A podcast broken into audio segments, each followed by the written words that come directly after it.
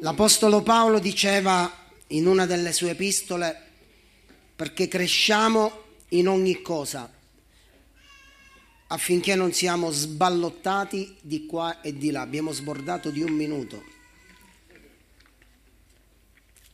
Alleluia. Quanti hanno desiderio di ascoltare la parola? Boh, per gli altri, ok, potete restare se volete. Non vi preoccupate, gli altri potete restare. Quanti sanno che i tempi sono difficili? Gli altri non vivete su questa, siete super spirituali? Però Dio riserva per, per i suoi figli in tempi difficili le cose migliori. Dio un giorno disse ad Isacco, si trovava in momenti di carestia, in momenti di difficoltà e lui era tentato per fare delle scelte sbagliate come li fece suo padre. E Dio gli parlò e gli ha detto, stai fermo, non scendere in Egitto perché io qua ti benedirò. La Bibbia dice nel libro di Genesi al capitolo 26, lo potete leggere questo, che proprio in momenti di carestia, momenti di difficoltà, c'è il pericolo di scendere nel compromesso. E questa mattina, mentre stavo rivedendo gli appunti del messaggio, stavo discorrendo con lo Spirito Santo, non come i discepoli sulla via del Maus. Stavo parlando con lo Spirito Santo lo Spirito Santo mi ha fatto sentire una parola, perdita di interesse. Quanti accomuna questa parola? Che c'è una perdita di interesse. Sai, in momenti di difficoltà, momenti di carestia, viene meno il nostro entusiasmo. Quando noi ci allontaniamo da Dio, ma quando noi siamo in stretta connessione con lo Spirito Santo, nei momenti più bui, nei momenti più di difficoltà, nei momenti dove diciamo nei momenti di carestia, lui, la Bibbia, lo Spirito Santo dice che è l'Ellos Paracletos, colui che ti incoraggia, che ti sostiene, che sta al tuo fianco, che ti dà visioni, che ti, dà, eh, ti fa sognare le cose grandi e meravigliose che lui vuole fare con te e anche attraverso di te. Per questo il popolo di Dio non deve mai scoraggiarsi nei momenti di difficoltà, perché è nei momenti di difficoltà che sperimentiamo la sovranità di Dio e la paternità di Dio, la, la bontà di Dio. Però, ovviamente per sperimentarle il popolo deve fare qualcosa, non è tutto automatico. Sapete, oggi viviamo in una società dove siamo un po' viziatelli, per chi è genitore lo sa che i propri figli sono un po' viziati, no? vogliono tutto presto e subito, si annoiano, viviamo in una società svogliata, se ai figli tu non gli dai quello che loro ti chiedono, ti, ti tengono nel musone, non ti parlano, non vogliono fare i servizi a casa, non vogliono più studiare. E viviamo in una società svogliata dove i papà, per evitare che i figli, fa, o i papà o le mamme, i genitori, per evitare che i figli questo, abbiano questo atteggiamento, li accontentano sempre. Sapete, a volte facciamo anche noi così con Dio. Ci mettiamo tristi, come dire così attiriamo l'attenzione di Dio, come dire Dio ha pietà di me, quindi per accontentarmi e, e perché magari Lui ha paura che noi torniamo indietro, lui, lui ci accontenta. Lui non ritratta mai. Lui è fermo e stabile e vuole che ognuno di noi possiamo crescere. E ti dico una cosa, io non sono cresciuto nei momenti quando tutto andava bene. Sono cresciuto nella fede nei momenti di difficoltà, nei momenti di bisogno, nei momenti di carestia. Sono cresciuto, ho maturato nei momenti quando mi trovavo da solo o sono cresciuto ho investito il mio tempo per crescere spiritualmente, quindi per conoscere di più lo Spirito Santo nei momenti quando gli altri non mi comprendevano, mi aggrappavo sempre di più alla parola perché, per capire comunque cosa Dio pensava di me e sono cresciuto proprio nei momenti di difficoltà. Così, anche se tu stai attraversando difficoltà, prendi questo come un trampolino di lancio, non vederlo come qualcosa che ti sta schiacciando, perché le promesse di Dio hanno il loro sì ed amen. E sapete cosa significa il sì ed amen? Che hanno il suo compimento. Sela, Amen? Ok, facciamo una cosa, preghiamo. Vi piace pregare a voi? Me, non me ne sono accorto, ma un fratello e una sorella qualche giorno fa mi hanno riconosciuto perché uno scatto a pregare, dico sempre di pregare. Cioè per me è una cosa normale, però le persone se ne sono accorte. Sapete, a volte noi fa, abbiamo dei comportamenti che per noi sono normali, possono essere positivi o negativi, e le persone che, con cui mh, abbiamo a che fare, loro si accorgono se noi siamo persone di preghiera o se noi non siamo persone di preghiera, se noi siamo persone timorate da Dio oppure no. Le persone se ne accorgono, così dobbiamo prestare attenzione perché c'è un mondo che ci sta guardando. Amen? Vi piace pregare? Allora alziamo, alzatevi in piedi e, e preghiamo. Padre, ti vogliamo ringraziare questa mattina per l'onore che abbiamo di poterci presentare davanti alla tua dolce e meravigliosa presenza. Questa mattina, Signore, Sappiamo che tu hai una parola per la nostra vita, per guarire, sanare, fortificare il nostro cuore, guarire la nostra mente, Signore, rinvigorire, Signore, dare forza anche alle nostre ossa nel nome di Gesù e noi questa mattina riceviamo con cuore lieto, gioioso la tua parola nel nome potente del Signore Gesù. Amen e amen. E benediciamo anche i fratelli e le sorelle che ci seguono online nel nome di Gesù che la benedizione di Dio possa arrivare nelle vostre case così come qua. Quanti sanno il titolo del messaggio? Una persona, due, tre, quattro, cinque, sei, sette. Sai che è importante che tu, noi mettiamo il giorno prima, almeno, mettiamo il titolo del messaggio che verrà predicato, perché tu possa iniziare a intuire di cosa Dio ti vuole parlare. E quindi possa suscitare dentro di te un, una curiosità, no? Dicevo, oh, parlerà, questo, chissà quale sarà il tema, e mi incuriosisce, e voglio andare. Quindi cosa accade? Che inizi a caricarti per ricevere da parte di Dio. Amen? E il titolo di questa mattina del messaggio che lo Spirito Santo ha messo nel mio cuore venerdì è Sta scritto. Quanti hanno firmato mai dei contratti? Avete firmato qualche contratto? Contratto di locazione, contratto di vendita, contratto assicurativo, contratto telefonico? Avete visto che quando firmate un contratto, per esempio in una società telefonica, e vi danno un modulo, ci sono delle, delle condizioni che sono scritte piccoline, piccoline, piccoline là. E magari tu non vedi che, per esempio, sei vincolato eh, in quella società telefonica a tenere il contratto per 24 mesi, 36 mesi, a secondo le promozioni che ti danno, ti dico sì, ti abbasso il prezzo, però in piccolino, piccolino, piccolino dove tu non vai a leggere perché ti stanchi poi a leggere tutte quelle righine piccoline, piccoline, c'è la clausola che ti dice sì, ma sei vincolato 24 mesi a tenere il contratto con noi. E se tu dai le disdetta prima pagherai una penale. Ci sono delle condizioni e così anche nella parola di Dio ci sono delle condizioni. Oggi viviamo in tempi dove molti prendono la parola di Dio così molto superficiale, molti non leggono la parola di Dio, molti ascoltano predicazione senza andare a vedere ciò che è scritto nella parola di Dio, molti nella Chiesa non, non hanno una Bibbia, non posseggono una parola di Dio, molti fanno scelti senza consultare Dio, molti si sposano senza consultare la parola di Dio, molti si, eh, prendono la decisione di separarsi nella Chiesa perché non consultano la parola di Dio, molti vanno dal medico anziché consultare prima la parola di Dio, non sono contro i medici, che Dio benedica i medici. Però sapete, nella parola di Dio ci sono delle condizioni che sono vincolanti per un credente.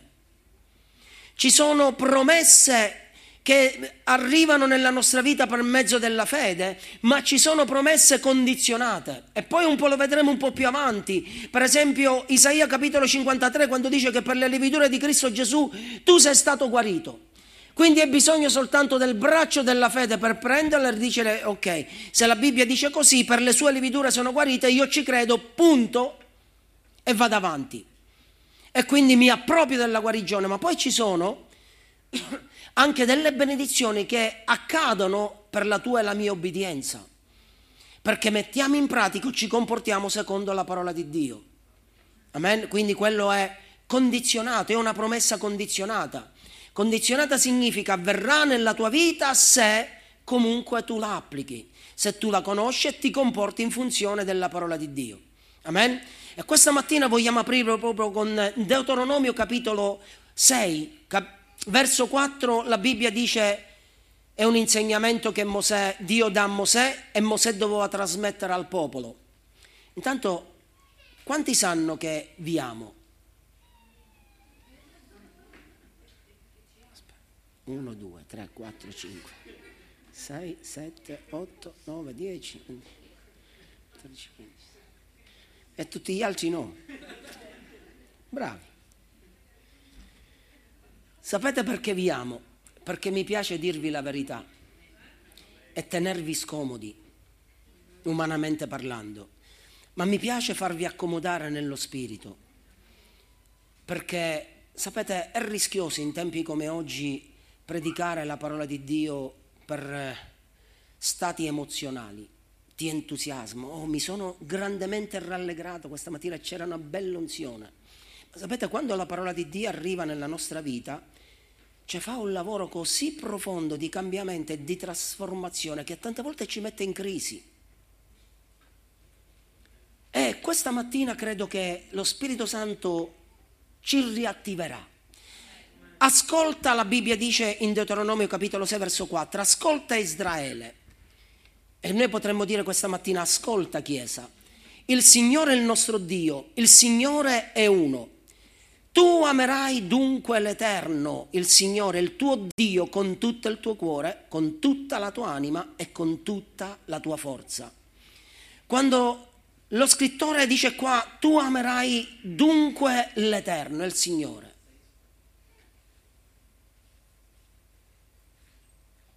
Cosa accade quando ami una persona? Ti piace onorare la persona, ti piace rispettare la persona e tu amerai dunque l'Eterno significa scegliere di intrattenere con quella persona un rapporto. Un marito sceglie di amare una, la moglie e intrattiene con lei un rapporto la moglie sceglie di stare con il marito e intrattiene con il marito un rapporto. E quando la Bibbia dice qua tu amerai l'Eterno, significa tu stabilirai un rapporto con Lui. E poi un po' più avanti dice con tutto il tuo cuore, significa permettere a Egli che entra in ogni aspetto della tua vita, senza condizioni. Lo ripeto, Amerai dunque il Signore con tutto il tuo cuore significa che tu sceglierai, è una scelta personale, di intrattenere con Lui un rapporto.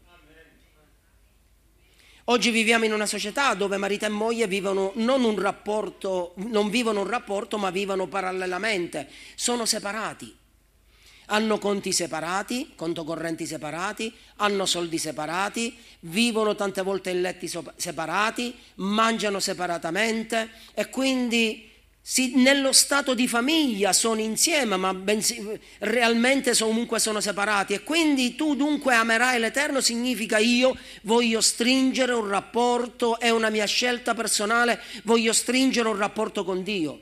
E quando dice con tutto il tuo cuore significa permettere a Dio di entrare in ogni aspetto della tua vita, in quello spirituale, nell'anima, nel corpo. Poi al verso 6 dice, e queste parole che oggi ti comando, non ti consiglio, rimarranno nel tuo cuore, le inculcherai ai tuoi figli, ne parlerai quando sei seduta in casa tua, quando cammini per strada, quando sei coricato e quando ti alzi. Le legherai come un segno alla mano, saranno come fascia tra gli occhi, le scriverai sugli stipiti della tua casa e sulle tue porte. Così qual era il compito di un papà? Il compito di un papà era quello di insegnare ai figli come si ama Dio Se un papà non, non, ama, non stringe un rapporto con Dio, una scelta di stringere un rapporto con Dio, e quando dice lo amerai con tutto il tuo cuore, significa che c'è un coinvolgimento in tutto l'intero essere. E quindi cosa fa? Il figlio gli viene più facile apprendere la lezione, ma un papà che non ama, non rispetta Dio e che non stringe un rapporto con Dio, al figlio, il figlio ha difficoltà a comprendere comunque come si stringe un rapporto. Ci siamo? Vi siete annoiati già? Ancora deve venire il bello, non vi preoccupate. Quindi, cosa significa? Qual era il compito che aveva un papà? Il compito che aveva un papà di trasmettere, prima non avevano una Bibbia, come ce l'abbiamo noi, ma veniva trasmessa la parola di Dio, veniva trasmesso attraverso verbalmente e non era qualcosa che veniva fatto in un determinato giorno, in una determinata ora. Quando la Bibbia parla, parla, dice, ascoltate cosa dice qua, dice ne parlerai quando sei seduta in casa tua, quando cammini per la strada, quando sei coricato e quando ti alzi, le legherai come un segno alla mano, saranno come fasce tra gli occhi, le scriverai sugli stipiti della tua casa e sulle tue porte. Quindi significa che il, doveva essere un'azione continuata che il papà doveva fare. Significa che tutte le occasioni erano buone per parlare, era uno stile di vita per parlare dell'amore che il papà aveva per Dio. E quindi non era un insegnamento che avveniva un determinato giorno o che avveniva in una determinata situazione, ma era un'azione continuata. Quindi il papà, ogni opportunità che aveva di parlare, di parlare con suo figlio, di vedere suo figlio, gli parlava sempre dell'amore che il padre aveva per Dio. O che la madre aveva per Dio.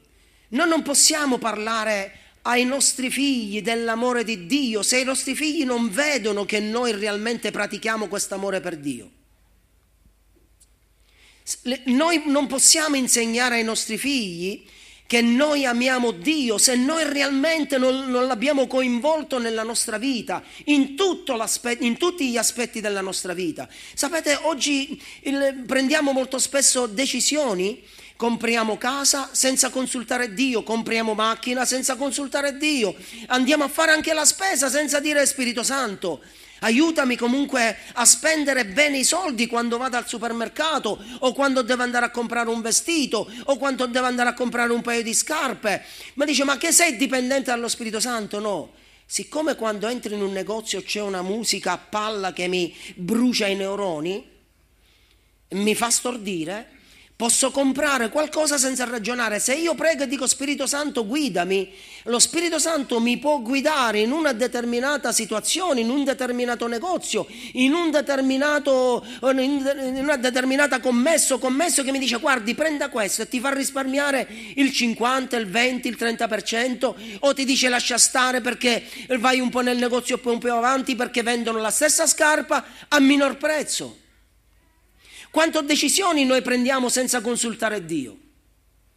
Quante decisioni noi, quanto pensieri passano per la nostra mente senza che siano analizzati alla luce della parola di Dio e tante volte prendiamo quei pensieri come se fossero pensieri da parte di Dio e agiamo di conseguenza. Io credo che il popolo di Dio, quando la Bibbia dice io amo Dio, sapete, io mi accorgo di quelle persone che amano Dio.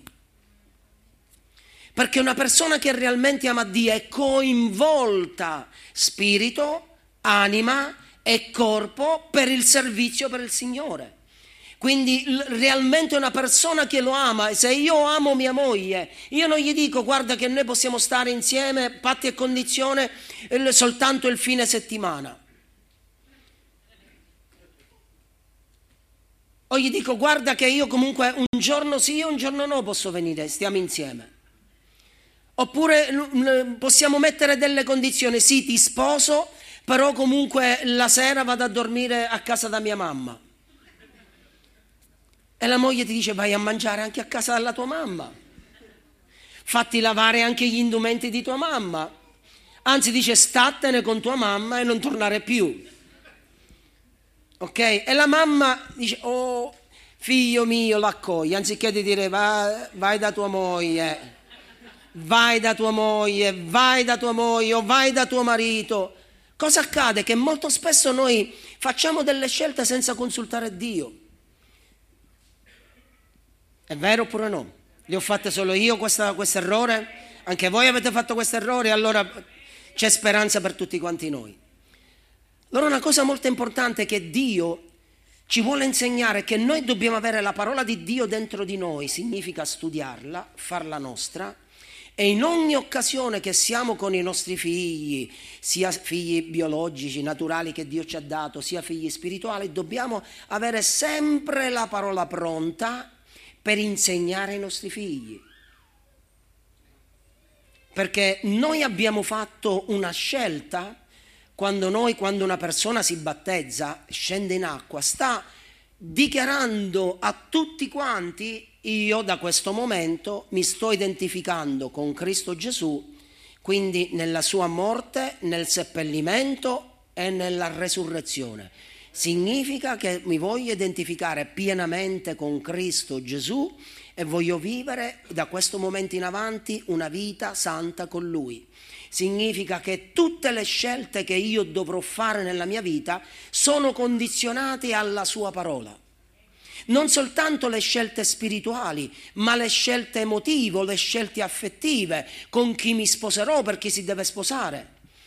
Devo, lasci- devo, devo trasferirmi, mi trasferisco senza consultare Dio acquisto un immobile senza consultare Dio, ma i soldi me li sono guadagnati io, perché devo consultare Dio? C'è un'esperienza che mia suocera raccontava sempre ai suoi figli, ai suoi nipoti, ai suoi generi. Mia, mia suocera era una donna tosta, più tosta di mia moglie, tanto non c'è qua. Era una donna di carattere, una donna forte e lei un giorno voleva comprare una casa e di fronte a casa sua lei si affacciava alla finestra, vedeva, vedeva quella casa e diceva io la devo comprare. E il, ha saputo il prezzo, il costo di quanto la vendevano e lei iniziò a pregare, Signore ti prego, voglio comprare questa casa, fa, eh, fa che possa avere più soldi perché io la possa pagare. E un giorno lei andò dal pastore e gli ha detto, sai pastore, voglio comprare questa casa, però io sto pregando che il Signore mi provveda altri soldi perché non voglio fare debiti e la voglio pagare tutta in contanti. E il pastore gli ha detto, sai, ho sentito una cosa nel cuore, aspetta perché il proprietario non la venderà e abbasserà il prezzo. E mia suocera, sapete, ci raccontava che lei ogni giorno si affacciava alla finestra, guardava quell'appartamento fuori di fronte e pregava e benediceva sia la persona e benediceva anche quell'immobile. Bene, dopo un po' di tempo ha abbassato il prezzo e mia suocera l'ha comprato, senza fare debiti, senza andare in prestito per comprare l'appartamento, ma lei raccontava questa testimonianza, perché non, non, è che è stata direttamente alla parola di Dio a parlare alla sua vita, ma è stato l'uomo di Dio a parlare alla sua vita.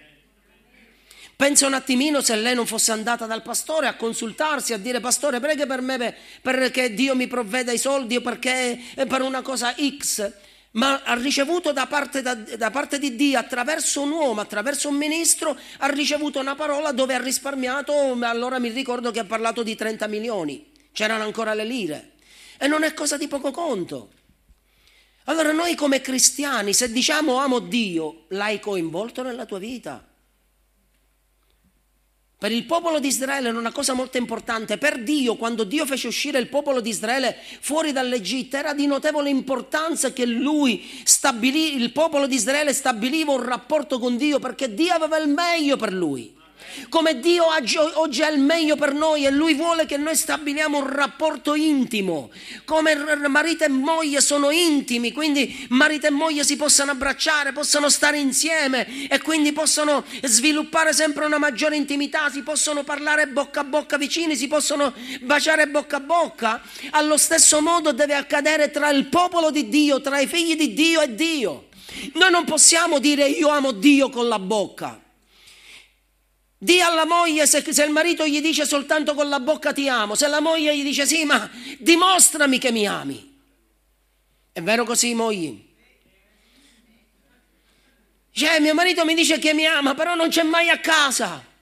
Mio marito, mio marito dice che mi ama, ma non mi porta mai i fiori. Mio marito dice che mi ama, ma non eh, si dimentica quando faccio il compleanno. Mio marito dice che mi ama, però si dimentica quando ci siamo sposati.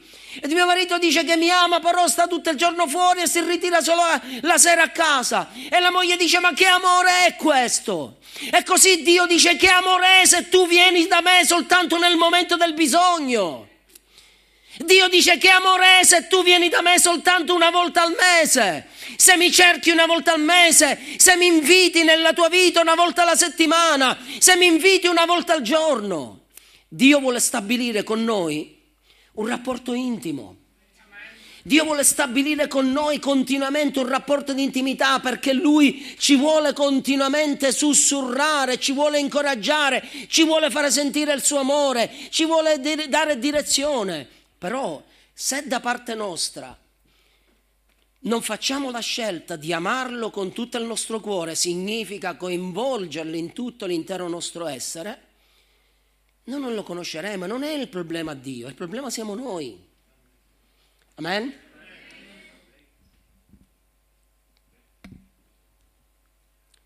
Quindi come venivano trasmessi prima la parola di Dio, la Torah per meglio dire? Veniva trasmessa attraverso insegnamenti verbali. Il padre insegnava ai figli ogni giorno, doveva ammaestrarlo. E sapete, Gesù, una cosa sorprendente che leggiamo in Luca al capitolo 2, versetto 46, Gesù all'età parla di 12 anni, dice che quando salirono a Gerusalemme per offrire sacrifici, per fare la festa e poi tornarono, Gesù si perse. Dice, e lo trovarono nel tempio seduto in mezzo ai dottori, intento ad ascoltarli e a far loro delle domande.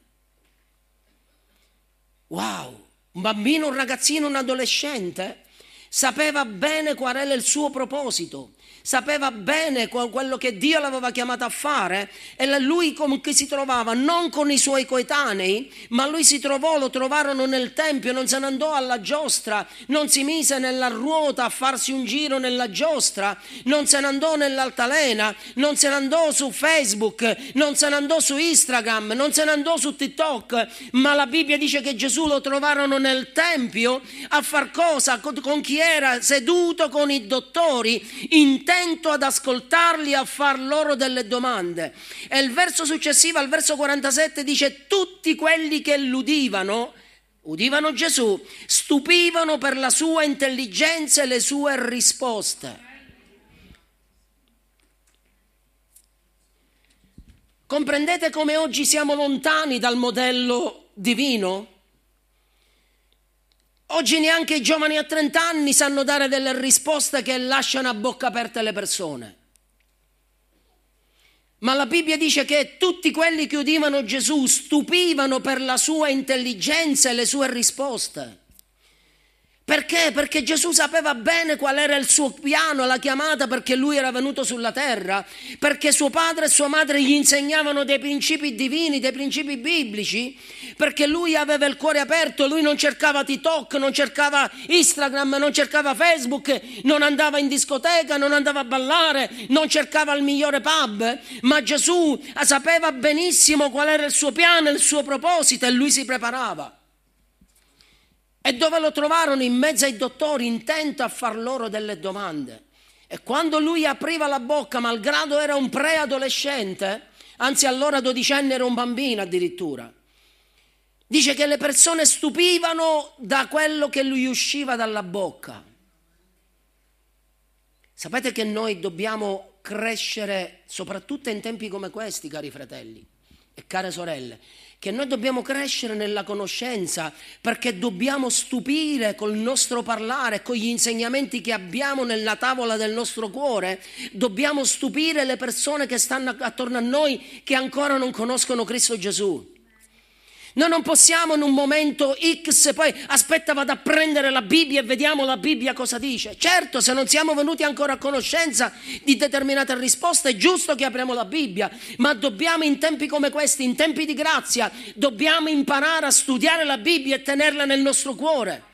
E ad averla incisa nella tavola del nostro cuore, perché ti puoi trovare in un ambiente, in una circostanza, con una persona dove ha bisogno di una determinata parola e tu non hai neanche la Bibbia con te, non hai la Bibbia neanche in macchina, ma sei lì pronto, forse non hai neanche la Bibbia nello smartphone, non hai internet, ma quella persona ha bisogno di una determinata parola che è scritta nella parola di Dio e quella parola se tu ce l'hai la darai, la rilascerai, ma se tu non ce l'hai dentro non potrai rilasciarla. E le persone muoiono per mancanza di parola. E come popolo di Dio in tempi come questi dobbiamo essere saturi della parola di Dio. Non di teologia, per favore, io non sto parlando di teologia, che sai tutto dalla Genesi all'Apocalisse, ma poi c'è ben, ben, poco, perché la Bibbia satura di promesse, di quello che Dio insegna, di quello che Dio vuole, qual è l'intenzione di Dio.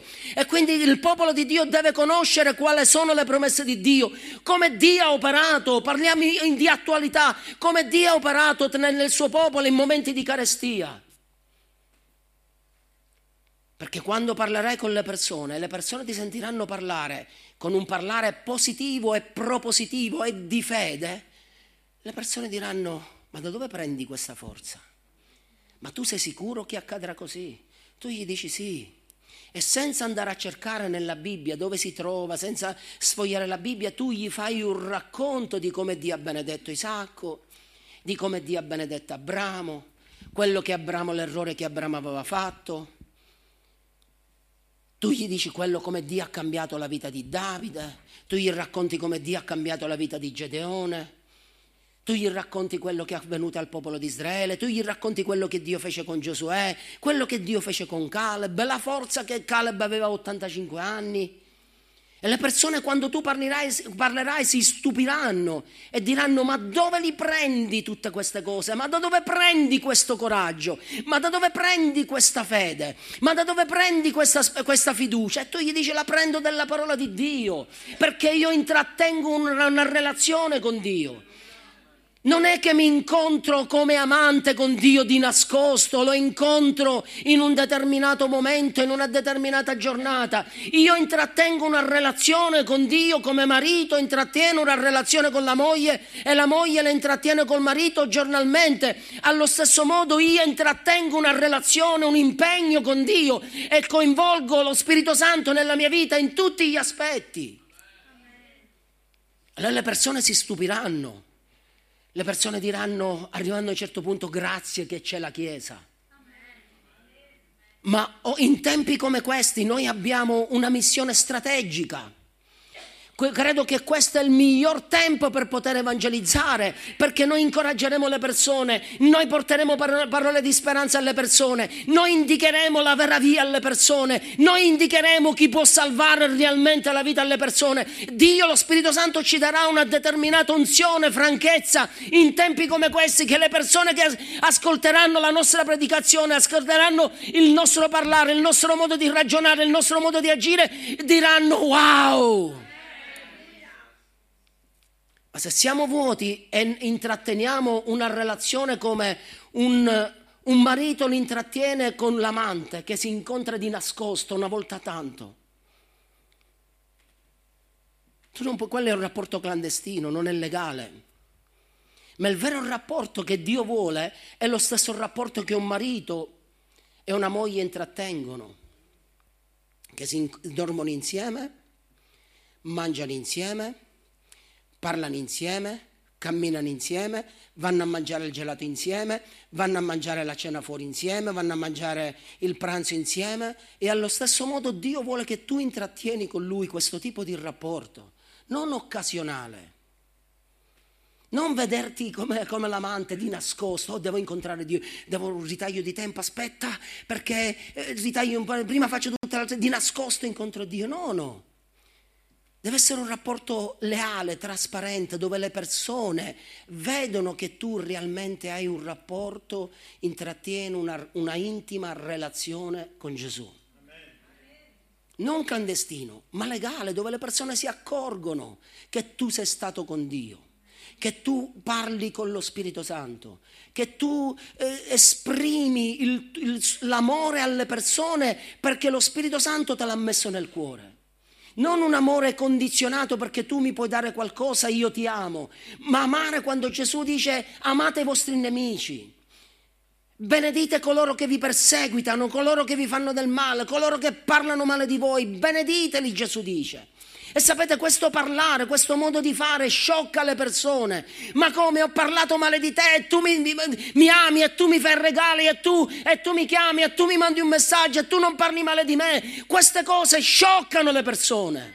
Quando tu sei in un ambiente di lavoro e un tuo collega parla male di te, tu non devi parlare male del tuo collega di lavoro, il tuo collega di ufficio o il tuo compagno o la compagna di banco. Tu ed io siamo chiamati a benedire perché se intratteniamo un, rap- un rapporto col santo dei santi, dei santi, tu ed io non possiamo fare altro che benedire le persone. Ma se non intrattieni un rapporto, con Dio e lo intrattieni con qualche altro o è un rapporto clandestino, tu e Dio non possiamo dare quello che è giusto che diamo. Amen? Possiamo andare avanti? Sì. Luca capitolo 4 verso 1. Ascoltate cosa dice. Gesù scese nelle acque, ubbidì a quello che Dio gli aveva detto di fare a Giovanni Battista vi ricordate quell'episodio che quando si presentò Giovanni, eh, Gesù da Giovanni Battista, Giovanni Battista lo riconobbe e dissi io devo battezzare te?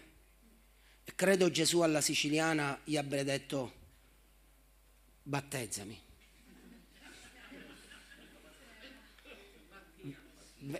Vedi, vedi quello che devi fare non alzò, non alzò, la voce, ma quando credo che si trovò davanti a Giovanni Battista, Giovanni Battista gli ha detto io devo battezzare te, Gesù sicuramente gli ha detto battezzami. E dopo che è stato battezzato, anzi mentre stava per essere battezzato, la Bibbia dice che una voce del cielo disse, questo è il mio amato figlio nel quale mi sono compiaciuto. Ascoltatelo l'approvazione di Dio, il riconoscimento di Dio per l'ubbidienza che Gesù aveva mostrato, è stato onorato davanti a tutti quanti, ma subito dopo la Bibbia ci descrive che lui è stato condotto ripieno di Spirito Santo, è stato condotto nel deserto. Così vi dico queste cose perché non pensare che tu hai Gesù, hai lo Spirito Santo, sei un figlio di Dio e non attraverserai momenti di difficoltà. Toglitelo dalla mente. Cioè proprio sbarazzati la mente da questo. Or Gesù, ripieno di Spirito Santo, ritornò nel Giordano e fu condotto dallo Spirito nel deserto e per 40 giorni fu tentato dal diavolo. Durante quei 40 giorni non mangiò niente, ma quando furono trascorsi i 40 giorni egli ebbe fame. E mi sembra pure giusto. Che dici tu? Lasciamo a qualche fratello digiuno per una giornata e vediamo cosa succede. Avete fatto caso la, la, la moglie che dice è stata indaffarata, non ha preparato il pranzo, arriva il marito, il pranzo soltanto. Non 40 giorni di digiuno, ma solo il pranzo, solo la cena. Pensate, fantasticate un attimino. M- mogli, cosa succede a tuo marito. Oh, marito, fantastica anche tu, che arrivi a casa e non trovi niente da mangiare, un pranzo o una cena soltanto. Non 40 giorni, ma soltanto un pranzo. E vedi tu come inizi a diventare nervoso, ti senti giù, inizi a cambiare il tuo metabolismo, inizi a alterare il tuo stato d'animo, inizi ad essere nervoso, in questa casa non si mangia più, cioè, un pranzo soltanto ritardato non si mangia più.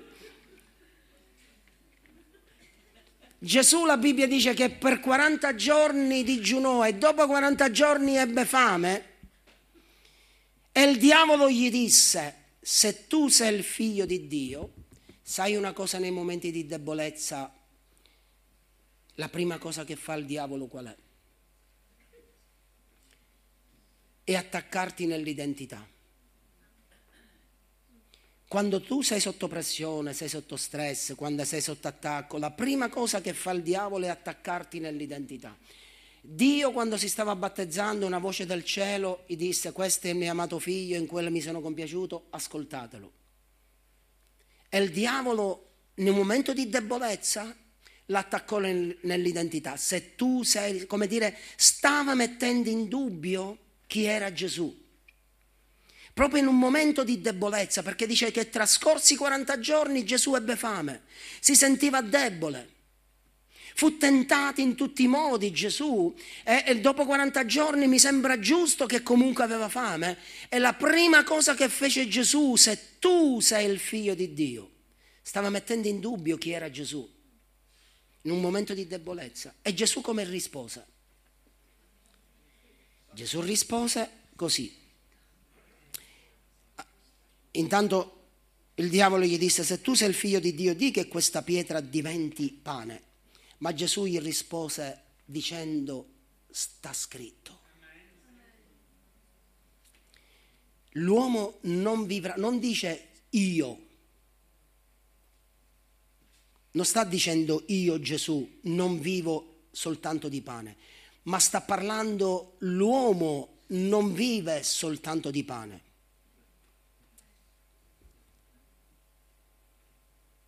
Sta parlando di uomo nello spirito di, di sesso maschile e di sesso femminile.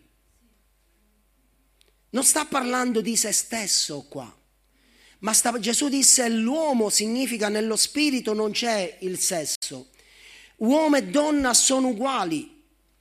Noi ci distinguiamo poi uomo e donna come sesso, come maschio e femmina. Ma la, la parola di Dio dice l'uomo significa include anche me e te. L'uomo non vive soltanto di pane, ma di ogni parola che procede dalla bocca di Dio. Perché è importante che noi giornalmente, come tu mangi tre volte al giorno e c'è chi mangia più di tre volte al giorno, è altresì importante che almeno tre volte al giorno tu ascolti la voce di Dio. Che tu almeno tre volte al giorno ascolti la voce dello Spirito Santo, per meglio dire, che tu ascolti il rema che dia per la tua vita per quel giorno specifico. Come tu non mangi mangi tutti i giorni pane o tutti i giorni pasta, ma inizi a mangiare la carne, l'insalata, il formaggio, il pesce, allo stesso modo tu ed io dobbiamo dipendere ogni giorno dal rema che dia per la nostra vita perché se mangi sempre pane o mangi sempre pasta, il tuo corpo non si nutre bene, se mangi sempre carne, il tuo corpo non si nutre bene, ma se tu hai una corretta alimentazione, il tuo corpo si nutre bene e cresci bene. Così allo stesso modo, se tu ed io ogni giorno ascoltiamo il rema, Ecco, sapete cos'è il rema? È la parola specifica per la persona specifica, per la situazione o condizione specifica.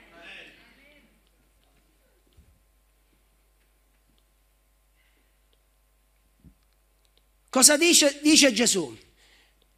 Che l'uomo sta parlando della Chiesa, sta parlando di me, sta parlando di te, che tu ed io non ci nutriamo soltanto di alimenti e basta di pane, pasta, di carne, di pesce, di dolci, di frutta, di insalata. Ma l'uomo è chiamato a vivere ascoltando la voce dello Spirito Santo quello che molto spesso non accade. Abbiamo fame e ci lamentiamo quando il cibo non è pronto. Ma non ci lamentiamo quando, Signore, ma perché non mi parli? Ma Signore, ti prego, Spirito Santo, parlami, ho bisogno oggi di ascoltare la parola specifica per la situazione specifica in cui mi sto trovando, per la stagione specifica. Se tu attraversi un momento di difficoltà finanziaria, non puoi andare a, alla parola di Dio e dire Signore, per le lividure di Cristo Gesù sono stato guarito. Perché quella è una parola, un, un, incoraggiamento, una parola rema, è una parola, una promessa che Dio ha dato per coloro che sono malati. Ma se tu hai un altro bisogno devi conoscere qual è il bisogno e ti devi cibare dalla parola specifica per il bisogno specifico, per la stagione specifica e per la persona specifica. Non avete capito? Tu non puoi cibarti una volta alla settimana, ascolta venendo qua, una volta alla settimana. Tu ed io abbiamo bisogno costantemente di stare connessi con Dio, di prendere continuamente contatto con lo Spirito Santo e di non perdere la connessione e il contatto con lo Spirito Santo, perché nel momento in cui perdi il contatto, perdi la frequenza e perdendo la frequenza non ascolti più quello che Dio ha in serbo per te in quel giorno. E ti dico una cosa che il diavolo ci ha fatti stupidi per tanto tempo, perché ci ha annebbiato, ci ha fatto perdere tempo, non ci ha fatto ascoltare la voce dello Spirito Santo e tante battaglie noi le abbiamo perse a motivo della mancanza dell'ascolto della parola di Dio. Per questo la Bibbia dice siate sobri, vegliate. Per questo la parola di Dio dice il mio popolo perisce per mancanza di conoscenza. Ma tutti quanti noi ogni giorno dobbiamo ascoltare, dobbiamo avere questa connessione, dobbiamo stringere questo meraviglioso rapporto con lo Spirito Santo. Cosa avvenne un po' più avanti? Dice, poi il diavolo condusse Gesù su un alto monte e gli mostrò in un attimo tutti i regni del mondo e il diavolo gli disse, io ti darò tutto in tuo potere di questi regni e la loro gloria, perché essa mi è stata data nelle mani e io la do a chi voglio. Se dunque tu ti prostrerai prostandoti mi adori, sarà tutta tua. Ma Gesù rispondendo gli disse, vattene da me, da me Satana, perché sta scritto, adora il Signore Dio tuo e servi solo a Lui.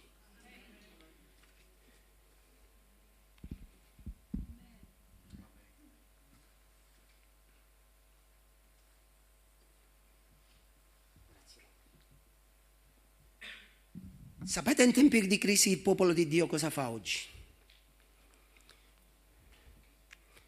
Lavoro 20 ore al giorno e tolgo del tempo a Dio e piuttosto che servire Dio, servo lo spirito di questo mondo.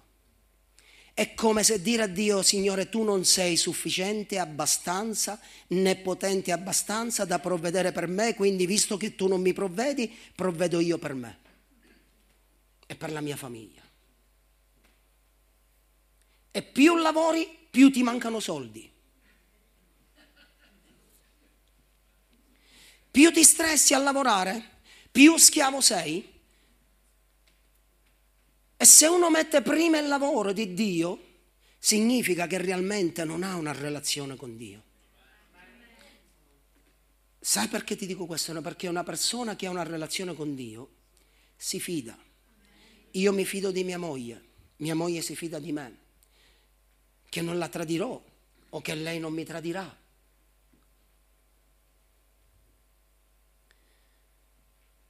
È proprio nei momenti di difficoltà che il, il, popolo di Dio, i figli di Dio, cadano nell'inganno più atroce. Piuttosto che stringere un rapporto più intimo con Dio e più forte con Dio, lo stringono con lo spirito di questo mondo. E più lavorano, più si trovano indebitati. Più lavorano, più si trovano schiavi dello spirito di questo mondo. Quando Gesù disse al diavolo, sta scritto, adora, onora, rispetta il Signore Dio tuo e servi solo a Lui. C'era stata presentata a Gesù una bellissima occasione. Il diavolo gli aveva detto, vedi tutti questi regni, mi sono stati dati nelle mani e io ne faccio quel che voglio e li do a chi vuoi, a chi voglio. Se tu però mi adorerai, se tu ti prostrerai davanti a me, vedi tutto questo, io te lo darò a te. Quante cose ci mette davanti il diavolo per allontanarci dalla presenza di Dio? Quante occasioni ci mette davanti? Proprio nei momenti di difficoltà, dove tu hai un, un pagamento da fare, dove tu devi prendere, hai bisogno di lavorare, di guadagnare tanti soldi, e piuttosto che servire Dio, servi il diavolo. Famiglie che si distruggono perché i mariti o le mogli sono sempre al lavoro e non stanno mai a casa, perché i genitori non vegliano sui figli perché non si prendono cura dei figli. Non sto parlando di quelli che non servono Dio, Sto parlando per la Chiesa, sto parlando per i credenti. Non sto parlando per quelli che, del, quelli che, non conoscono Dio, sto parlando per la Chiesa, sto parlando per i credenti che marito e moglie non si occupano del, del, di, di come i figli stanno crescendo perché si occupati per il lavoro. Ma quando tu stabilisci una relazione con Dio, è un rapporto intimo con Dio, io ti dico per mia esperienza personale, mi sono trovato in momenti di difficoltà, in momenti di difficoltà, Dio ha provveduto per me. Sono stato tentato in momenti di difficoltà e ricordo quando ci siamo mossi con mia moglie da Palermo, dovevamo venire al nord, eravamo confusi, Dio ci aveva detto Udine, anzi prima cercavamo al nord e andavamo in cerca e non trovavamo niente, c'era stata aperta una bella porta. Un'occasione resplendente, meravigliosa, senza sforzi, senza sacrifici. Una persona che conoscevo da 30 anni prima, da 20 anni prima, mi aveva detto Maurizio se tu vieni qua non devi fare niente, non devi uscire soldi, ti accolgo subito come socio. Ed eravamo insieme con mia moglie, allora siamo stati invitati a casa, abbiamo cenato, quando siamo tornati poi a dormire abbiamo riflettuto, la parola di Dio dice non ti mettere con gli infedeli sotto un gioco che non è per te non c'è stato bisogno di andare a vedere cosa c'era scritto nella parola di Dio, non abbiamo chiamato il nostro pastore, non abbiamo chiamato un apostolo né un profeta, l'avevamo studiato la parola di Dio e nel momento noi abbiamo detto la parola dice questo, non ti mettere con gli infedeli sotto un peso, sotto un gioco che tu non puoi sopportare. E avevamo bisogno. Avevamo bisogno di soldi, avevamo bisogno di lavorare, era una bella opportunità. E quando siamo andati a visitare, lui ci ha portato nell'edificio, nel palazzo che stava costruendo. È una bella occasione, ci ti faccio entrare come socio al 50%. Ma la parola di Dio dice, sta scritto, non ti mettere con gli infedeli sotto un gioco che non è per te. Quante scelte oggi facciamo senza consultare Dio? Adora il Signore Dio tuo e servi a Lui solo. Un po' più avanti al verso 9 dice, poi lo condusse a Gerusalemme, lo posò sull'orlo del Tempio e gli disse, se tu sei il figlio di Dio, gettati giù di qui, perché sta scritto, egli comanderà i suoi angeli e li manderà attorno a te per custodirti, ed essi ti sosterranno con le loro mani. Visto che la prima e la seconda volta, ascoltami bene, la prima e la seconda volta è stato tentato e Gesù non è caduto nel, nell'inganno. La terza volta il diavolo citò la parola di Dio per confonderlo. Era debole Gesù. Dopo 40 giorni di digiuno ed essere tentato significa sotto stress e sotto pressione. E Gesù poteva essere in un momento di debolezza, in un momento di, dove lui si sentiva fiacco dove lui era stanco per tutte le cose che aveva sopportato, 40 giorni di essere continuamente tentato, 40 giorni di essere continuamente messo sotto pressione, digiuno, indebolito e Gesù poteva cadere, ma Gesù non si nutriva di emozioni, lui si nutriva di relazioni. E la terza volta il diavolo gli, gli citò la parola di Dio, dicendo, visto che tu sei il figlio di Dio, gettati giù dal monte perché tanto Dio comanderà i suoi angeli e essi ti costituiranno. Ti verranno a prendere, ti accerchieranno, non ti, non, il tuo piede non inciamperà in nessuna pietra. Ma Gesù è stato pronto a, scri- a, a, rispondere con la parola di Dio a un contrattacco, a quello che il diavolo stava scogitando contro di lui per farlo cadere in inganno. E Gesù gli ha detto, sta altresì scritto. Quante scelte oggi si fanno tra il popolo di Dio? Ma la Bibbia dice così. Stai attento se la Bibbia dice così. La testimonianza di due o tre testimoni e quella è verace. Tu non puoi prendere una parte del contesto della parola di Dio e tirarla fuori, perché quello è un pretesto per cadere nell'inganno, ovvero è una trappola per farti cadere.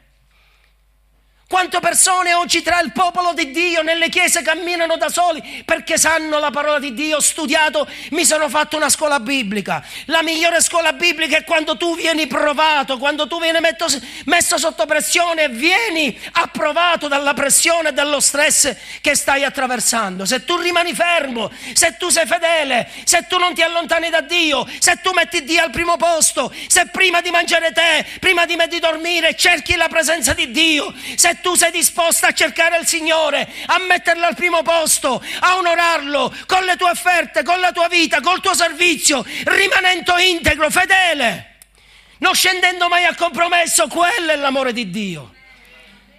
Non cadrai mai in compromesso, non cadrai mai nel compromesso, ma perché hai fatto una scelta quando dice Signore, io ti ho scelto come mio Signore. Significa sei tu, io ho dichiarato che tu sei il mio Signore.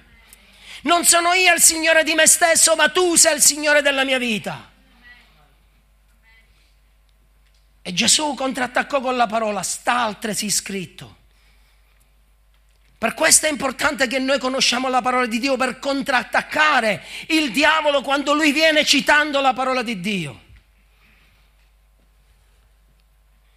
Giovani che ancora vi dovete sposare, state attenti all'inganno perché alcuni genitori abbiate gli occhi spirituali aperti perché un matrimonio nel Signore non è uno scherzo.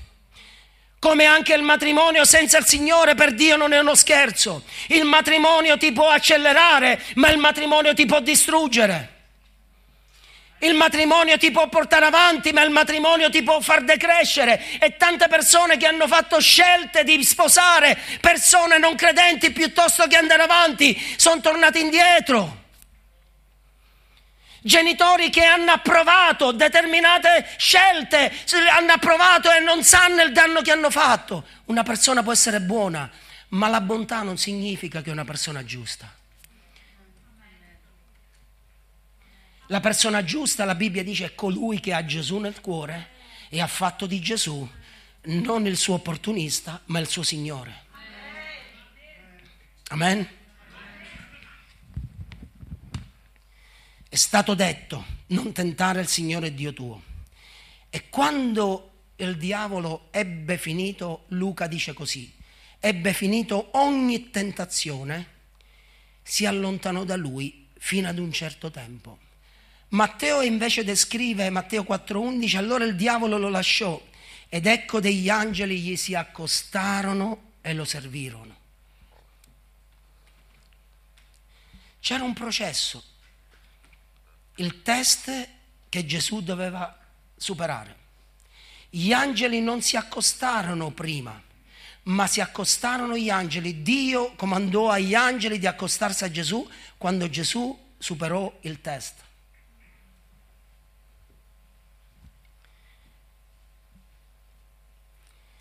Vi dico questo e chiudiamo. Promesse, quali sono le promesse che si ricevono per fede? E poi ci sono promesse che si ricevono, che sono condizionate. Isaia 53,15 e 1 Pietro 2,24 dice che per le lividure siamo stati guariti. Significa questa è una promessa che riceviamo per mezzo della fede. Non ti lascerò, non ti abbandonerò, dice il Signore. Ebrei capitolo 13, versetto 5 e avverrà che chiunque avrà invocato il nome del Signore sarà salvato. Questa è una promessa che Dio ha dato e si riceve per fede. Chi avrà perseverato fino alla fine sarà salvato. Qua c'è una promessa per, per fede, ma anche per condizioni.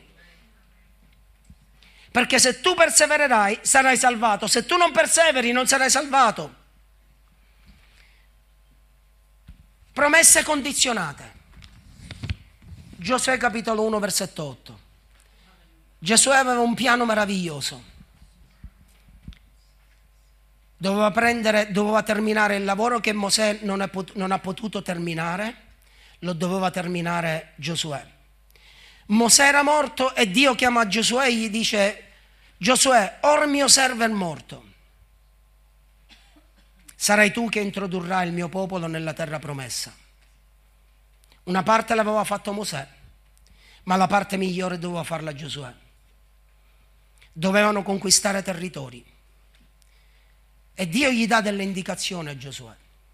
Sii forte e coraggioso. E poi gli dice al verso 8, questo libro della legge, la Torah che avevano, ora è la grazia. Questo libro della legge non si diparta mai dalla tua bocca, dice il Signore. E dice, meditalo giorno e notte, cercando di agire secondo tutto quello che vi è scritto. Il proposito che Dio aveva per Giosuè, per il popolo, era condizionato da cosa? Da un, uno stato di ubbidienza che Giosuè, come capo, come guida del popolo di Israele, doveva avere. Meditare la parola giorno e notte. E doveva fare quando la Bibbia dice cercando, significa che non, Dio non è che non ti dà la possibilità di sbagliare o se sbagli là è Dio col bastone, è sbagliato, no. Ma devi metterti in discussione cercando di agire significa fai il possibile per non sbagliare mai e fai, tu del, dai del tuo meglio cercando di mettere in pratica la parola di Dio, investigando le scritture e cercando di agire secondo tutti i consigli della parola di Dio. Dice cercando di agire secondo tutto quello che vi è scritto perché allora riuscirai nelle tue imprese. Solo allora prospererai. Queste sono promesse condizionate che Dio ti dice, non è, guarda, dice Giosuè, guarda che non è scontato che tu entri nella terra promessa e prendi possesso di nuovi territori. Non pensare che è scontato perché io ti ho scelto e tu entrerai in possesso di territori perché io te l'ho detto e tu lo farai. Perché sono condizionate questi territori, queste promesse sono condizionati da uno stato di ubbidienza della tua vita, Giosuè.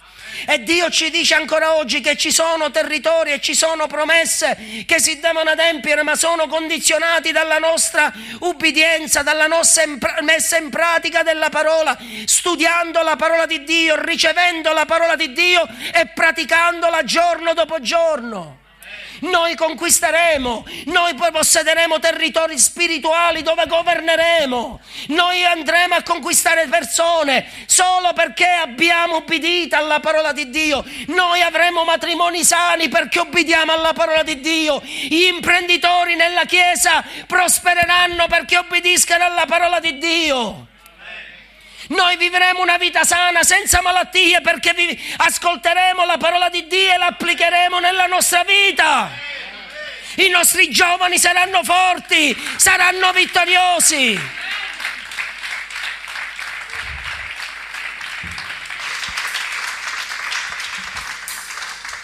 Dio disse a Giosuè, Giosuè io ho preparato il territorio, quello che Mosè non è riuscito a fare, lo riuscirai a farlo tu se questo libro della legge lo mediti giorno e notte, perché solo allora tu riuscirai. Sai che per il popolo di Dio, per Dio, non ci sono fallimenti per il suo popolo. Tutte le volte che noi falliamo, falliamo di, perché disubbidiamo alla parola di Dio, perché non cerchiamo la sua presenza, perché non onoriamo la sua presenza e noi fall- andiamo incontro a dei fallimenti a motivo della mancanza di ricerca delle promesse della parola di Dio, della guida della parola di Dio. Perché realmente lo amiamo, ma lo amiamo come amante. Di nascosto, quando mi conviene. Perché voglio sfogare, ho, ho bisogno di uno sfogo, ho bisogno di un piacere, di un divertimento. Ma quel che Dio vuole per ciascuno di noi, non che ci sia un rapporto d'amante, ma un rapporto tra marito e moglie, un rapporto intimo, che solo marito e moglie possono avere, non i fidanzati, non gli amanti. I fidanzati quando si stringono troppo e quando hanno rapporti sessuali, quelli sono illegali, non sono da Dio. Gli amanti non sono da Dio, non sono legali, sono illegali. Marito e moglie soltanto hanno un rapporto di intimità, possono stare insieme, possono, avere, possono toccarsi col fisico e possono avere l'atto matrimoniale. Tutti gli altri tutti gli altri sono illegali. E Dio non vuole illegalità con i suoi figli. Dio non vuole che tu vedi Dio come un amante o come un fidanzato o come una fidanzata. Ma Dio vuole che tu possa stabilire con Lui, perché è Lui che lo desidera avere con te un rapporto intimo. Dio sta cercando qualcuno con cui poter aprire il cuore e dire figlio. Proprio come Dio fece con Abramo, io voglio fare questo. Voglio fare nella tua vita, lo voglio fare nel, attraverso la tua vita, lo voglio fare nella tua famiglia, lo voglio fare nel posto del lavoro dove sei, lo voglio fare nella città dove tu vivi. Dio sta cercando persone uomini, donne pronte anche perché Dio possa riversare il sentimento, il desiderio, i propositi che ci sono nel suo cuore. Sta cercando vasi da poter riempire. Ma questi vasi deve dire Signore sono qua. Dio gli disse a Mosè insegna ai padri perché insegnano ai propri figli ad amare Dio con tutto il cuore. Non amarlo per convenienza. Non amarlo perché mi conviene che tu provvedi, Signore, per me un, un lavoro, o perché provvedi per me, Signore, la guarigione, o perché provvedi per me questa, la casa, la macchina, il lavoro, ma perché ami la persona, non per quello che lui ti può dare. E questo subentra anche nel principio, nel principio di un matrimonio. Tu non sposi una persona per quello che la persona ti può dare, ma per quello che tu puoi dare alla persona. Non per ricevere ma per dare. E Dio vuole avere un'intimità con te non perché vuole toglierti qualcosa, ma perché ha qualcosa da darti, che Lui non può più contenere e vuole dare a te, vuole condividere, vuole aprire il suo cuore, vuole farti del bene, ti vuole benedire, vuole benedire la tua salute, la tua vita spirituale, le tue finanze, la tua azienda, la tua casa, il tuo matrimonio vuole guarire i tuoi figli, vuole guarire la tua anima, vuole guarire la tua mente. Questo è quello che Dio vuole fare. Dio non vuole togliere niente. Toglietelo dalla testa se per caso hai avuto in testa che Dio ti vuole togliere qualcosa. Dio non vuole togliere niente a nessuno, Dio vuole dare. Una cosa sola vuole Dio, stringere un rapporto intimo, come marito e moglie hanno un rapporto intimo. Amen. Siamoci in piedi.